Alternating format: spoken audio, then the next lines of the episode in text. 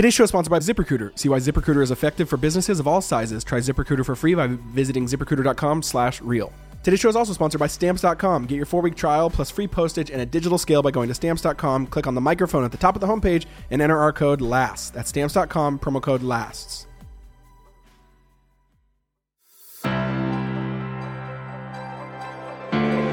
Hey guys, welcome to the Real Life Podcast where we talk about exactly that every single week. Real life. Which means some episodes might be about a fight we just had, some episodes might be about potty training since we have two toddlers, and some might be about eschatological realism because I love thinking and talking about deep theological things.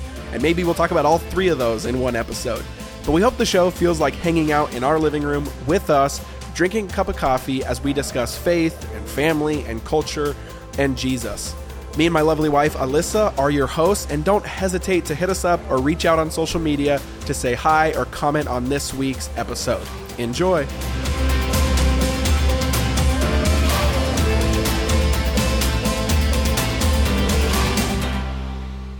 Chapter 3 Music from Chaos. Orison Marden was a writer in the late 1800s. For one particular writing project, he set out to discover and interview a giant of his day and ask the secret behind his impact on the world. One of Marden's first questions was about this remarkable man's, quote, untiring energy and phenomenal endurance. The response? This man had worked an average of 20 hours per day for the past 15 years straight. This meant he had not just been awake for 20 hours straight, which in itself would have been brutal, but he had averaged 20 hours a day working for 15 years. In fact, he worked so much that he would joke that even though he was 47 years old at the time of those comments, he was more like 82 years old, since if you calculated how many eight hour workdays he fit into his 20 hour workdays, it would have made him about that age. It's not a coincidence that this person thought work and productivity were so important that he made it one of his missions to kill the thing that most stood in his way sleep. He hated sleep. He even called it a quote, heritage from our cave days. It was as if he just couldn't believe society hadn't progressed past this wasteful activity. Who was this person? This man who hated sleep and was an obscene workaholic, almost certainly to the extreme detriment of his health? Well, the very person who made it his mission to create and invent things that would allow him to cheat the very thing he hated Thomas Edison. The year? It was 1879, the year our culture made a trade off we haven't fully reckoned with the light bulb. Something Edison firmly believed could take us out of those cave days, he said, even going so far to remark how he believed artificial light seemed to make people more intelligent. He's quoted as telling this story When I went through Switzerland in a motor car so that I could visit little towns and villages, I noted the effect of artificial light on the inhabitants. Where water power and electric light had been developed, everyone seemed normally intelligent. Where these appliances did not exist and the natives went to bed with the chickens, staying there until daylight, they were far less intelligent. Ah, yes, that's it. When your light bulb is on, you must be a smarter person. In fact, I wonder if that's where we got the funny cultural symbol of a light bulb over someone's head when they have a good or big idea.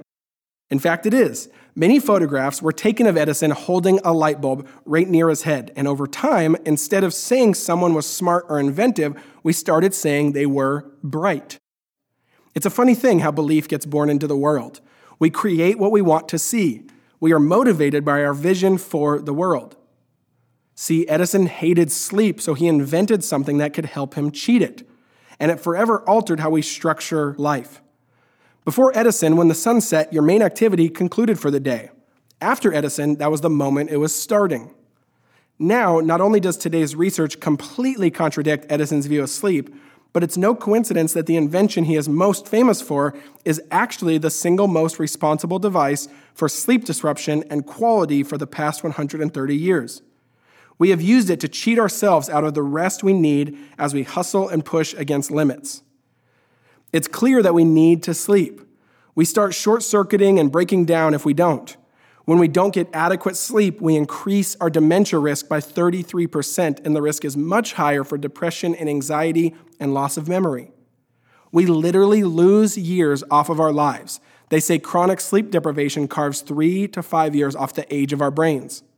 We're almost 50% more likely to develop heart disease, three times more likely to catch a cold, and 50% more likely to be obese, and our body starts having crazy hormonal imbalances, which affects our cravings, appetites, and more. We want to squeeze more and more out of less and less, so we continue to cheat it in other ways too, including with the soil that grows our food. Our fertilizing techniques have actually changed the composition of soil as we once knew it, leading to the law of diminishing returns. Most farmland is no longer allowed to recover, and the nutrients that reset it are gone. So, what's our solution for fixing the problem? We just use more fertilizer. Our modus operandi is to push the limits as far as they can go. And when we hit a wall, we find some chemical or drug to step in and help us artificially push past it. Both the soil and our bodies get exhausted. Literally, we deplete the life from them. The answer to this is crop rotation, where we steadily rotate certain patches of agriculture in a cadence of work and rest. Yet economically, that is difficult for farmers, so some decide to squeeze out a few more dollars in the short term by using all the fields all the time. Sounds a lot like our bodies, right? Made for a balance of work and rest, but powered by the God of economics, we would rather push the limits to extract some cash. A cycle of cheating the darkness and the fields and our bodies because we want to get there faster. A cycle of extortion because we want more out of something than they're willing or able to give and of playing God because God doesn't have limits, but humans do, and we'd much rather be the former. But what if in trying to be God, we've forgotten how to be human, to actually live within our limits, to believe there's rhythm in things that can make us more whole again, to believe things like silence are a gift, that Sabbath is a gift, and that obscurity, the place of being unknown and not famous, which is the telos for most of us, isn't a curse, but an enormous gift. Because, see, we're scrambling, we're tired, we're burned out. We're creatures of chaos by natures of the curse, where sin flooded into God's holy and good creation and is decreating and unraveling all that is good and holy. And we are still decreating ourselves and our world today. Yet we know we were born as creatures of meaning by nature of the creation account. We feel it in our bones, we see it in our lives, and it plays out in our minds, marriages, jobs, and hearts. It's why we somehow can work 60 hours a week at our job, but when our spouse asks for a date night an hour every Monday, we say we don't have time or that it's too much. It's why we press a bunch of buttons on a computer for work all week and somehow get to Friday and wonder, what even did I do all week? What did I accomplish? It's why we feel like there is this external force in the world just dragging us through our days and our responsibilities and our priorities. And we feel taken prisoner by the God of urgency and hurrying and chaos. But you know what? chaos isn't new, it was actually here first. In the beginning. Genesis 1 1 through 2, paraphrase. The earth was waste and void. Darkness covered the abyss, and a mighty wind was blowing over the surface of the waters. Those words, in the beginning. The earth was tohu vabohu in Hebrew. Guess what tohu can be translated as? chaos. The earth was chaos and desolation. Darkness covered the abyss, and the Spirit of God was hovering over the waters. It's no secret in ancient Jewish culture that water represented primordial forces of evil and darkness and chaos. So the stage set in the first page of Scripture is that of chaos and darkness. Yet we find the Spirit there, hovering over the water and the darkness. The only other place we find the word translated as hovering, like we see here in the scriptures, is in Deuteronomy 32:11, where it describes a mother bird flapping and beating her wings over her babies, covering them and encouraging them to fly. See, God isn't scared of chaos in our lives, just like we see in Genesis. He won't disappear. He's not distant, but he does encourage us to fly. So, what's the antidote to chaos? To the splintering and fracturing of all things? It's shalom, which is the Hebrew word for peace. But when we say the word peace in English, some of us think of the 70s psychedelic hippie peace, and that's not what shalom means. In fact, every letter in Hebrew that makes up the word peace is trying to tell us something. But let's break down those three letters because in Hebrew, each letter can have its own meaning. And also keep in mind, Hebrew is read from right to left. Mem equals water and chaos. Lamed equals the staff or authority. And Shin can mean teeth or destroy or consume. True shalom carries weight. It means, if you put all those together, to have the teeth to destroy the authority of chaos. And even better, guess what Jerusalem means? It's a combination of two words, Yeru and Shalom. And what Yeru can be translated as you will see. So Jerusalem means you will see the mouth of peace destroy the authority of chaos. It's the city where peace and blessing and fullness reigns, where darkness is cast out, light is shining. And in some ways, I think Jerusalem is a metaphor or destination for us all. It's not a coincidence that at the very end of Scripture is the place God designed to be the finish line of our story, where all things are made new. It's called New Jerusalem. All of us are pilgrims on this journey. We're either walking towards chaos or putting one foot in front of the other on our long and arduous journey towards the city of peace and shalom. And that's the New Jerusalem.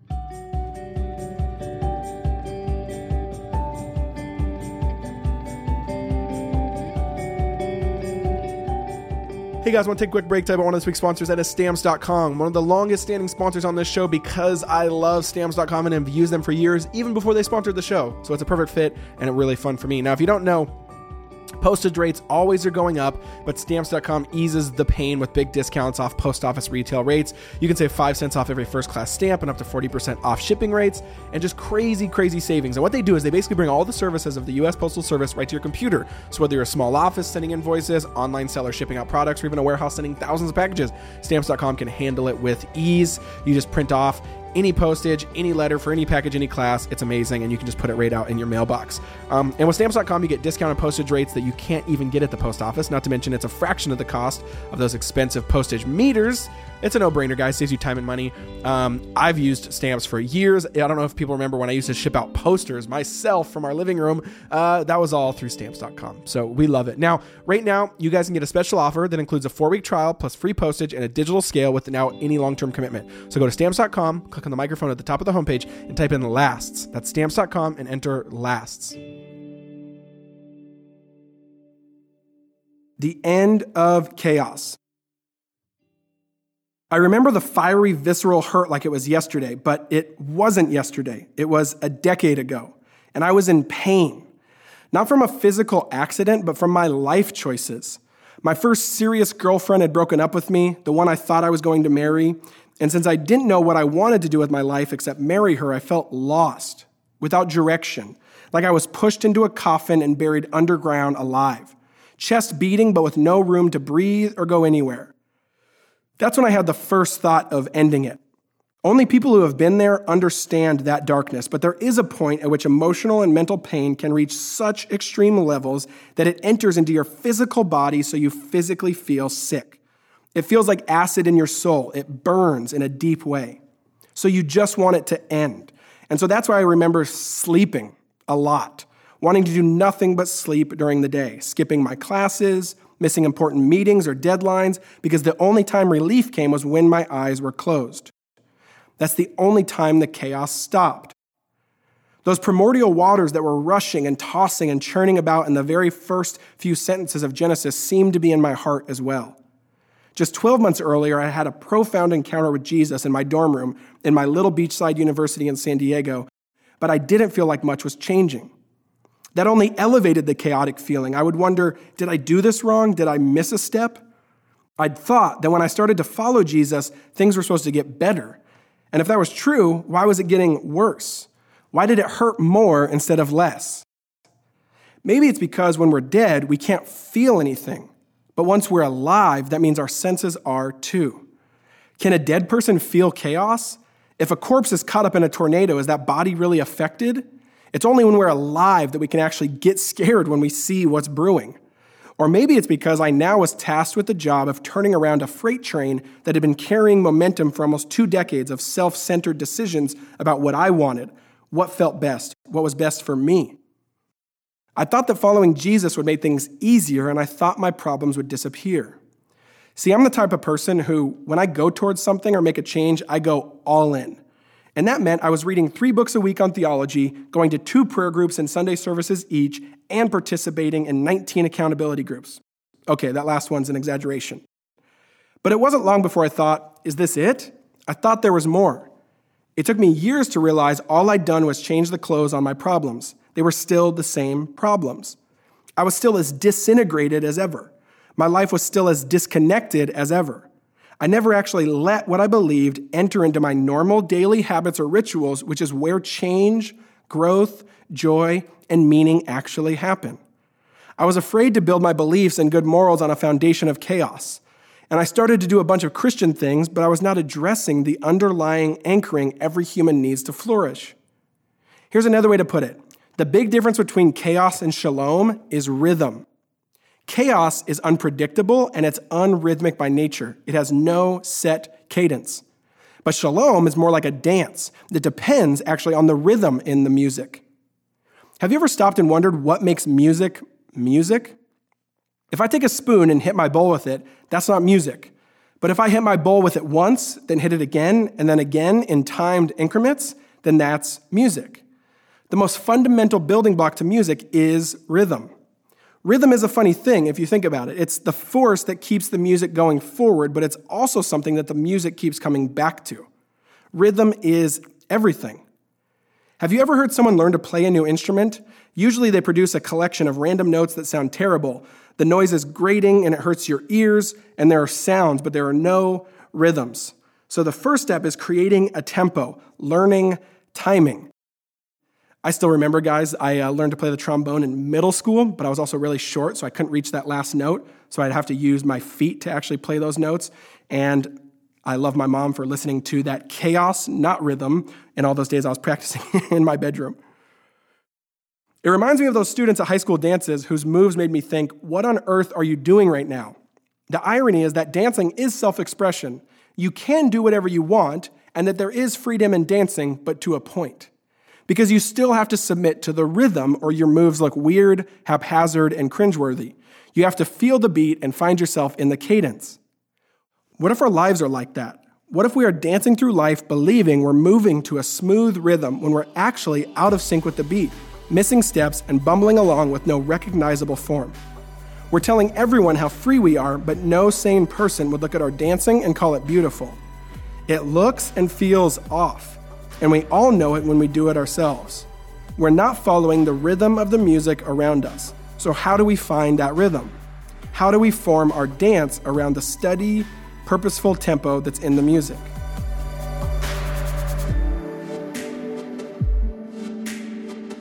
Hey guys, I want to take a quick break to tell you about one of this week's sponsors you guys know we love, ZipRecruiter. I've told you about before. Cafe Altura's COO Dylan Miskowitz is a fun little story as the director of coffee, which I wish I had that name and title. I'm going to get business cards that say that anyways. Wouldn't that be fun? Um, and he was having trouble finding qualified candidates, so he switched to ZipRecruiter and they helped him out. Now, if you don't know, ZipRecruiter doesn't depend on candidates finding you, it finds them for you. So it's basically this technology that identifies people with the right experience and then invites them to apply to your job so you get qualified candidates really fast. It's really, really cool. And the rating feature allows you to filter applicants so you can focus on the best ones, the most relevant ones. And so, uh, back to that story with Dylan, he found a candidate in just a couple days. And so, it's cool because four out of five employers who actually post on ZipRecruiter get a quality candidate within the first day. Super awesome and efficient for your business. I know it's really helpful for us. So, see why ZipRecruiter is effective for businesses of all sizes. So, try ZipRecruiter for free at ziprecruiter.com slash real. That's ziprecruiter.com slash real, R E A L, ziprecruiter.com slash real.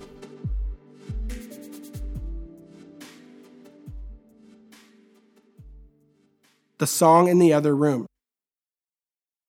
One of the more magical experiences Alyssa and I have ever had was going to an Adele concert. A friend surprised us with tickets, and that gift allowed us to experience Adele performing live and without a lot of production or background music. She stood in front of a crowd of 20,000 people and sang for two hours in what was one of the most beautiful displays of human power and creativity we had ever seen. I remember even tearing up a few times not at the emotion in the words, but just at the sheer power and beauty inherent in the sound. It's not science, you can't measure it, but when you hear it, you just know. Her voice was compelling, powerful, and alluring. At one point, I ran out to the car, and on the way back, I could hear her singing in the lobby and corridor of the stadium. But it was that familiar yet fuzzy and muffled sound when you're far away, and it drew me in. There's something about good music that makes you want to go to it, to find it, to seek it out. As with a beacon or a lighthouse on a cliff, you head towards the beauty. I think God gave each of us a desire for rhythm in the music He creates. We hear a song in the other room, we hear the hum of meaning as it calls us, and we try to ignore it, but we can't. The best response is to go hunting for it, chase it. And when it starts getting louder, we know we're getting closer to where God is playing a symphony of shalom. It's our job to listen and follow. And the cool part about our walk with Jesus is the closer we actually get to Him, the clearer the music becomes. And the clearer it becomes, the better you can dance to it. I'm reminded of Aslan's music in C.S. Lewis's book, The Magician's Nephew, where he says, In the darkness, something was happening at last. A voice had begun to sing. It seemed to come from all directions at once. Its lower notes were deep enough to be the voice of the earth herself. There were no words, there was hardly even a tune, but it was beyond comparison the most beautiful noise he had ever heard. It was so beautiful, Diggory could hardly bear it. Have you ever heard music so beautiful you could hardly bear to listen to it? That's the music God is playing, and He's inviting us to dance to it. But here's the thing we have to acknowledge about dancing before we can keep moving forward on this journey together.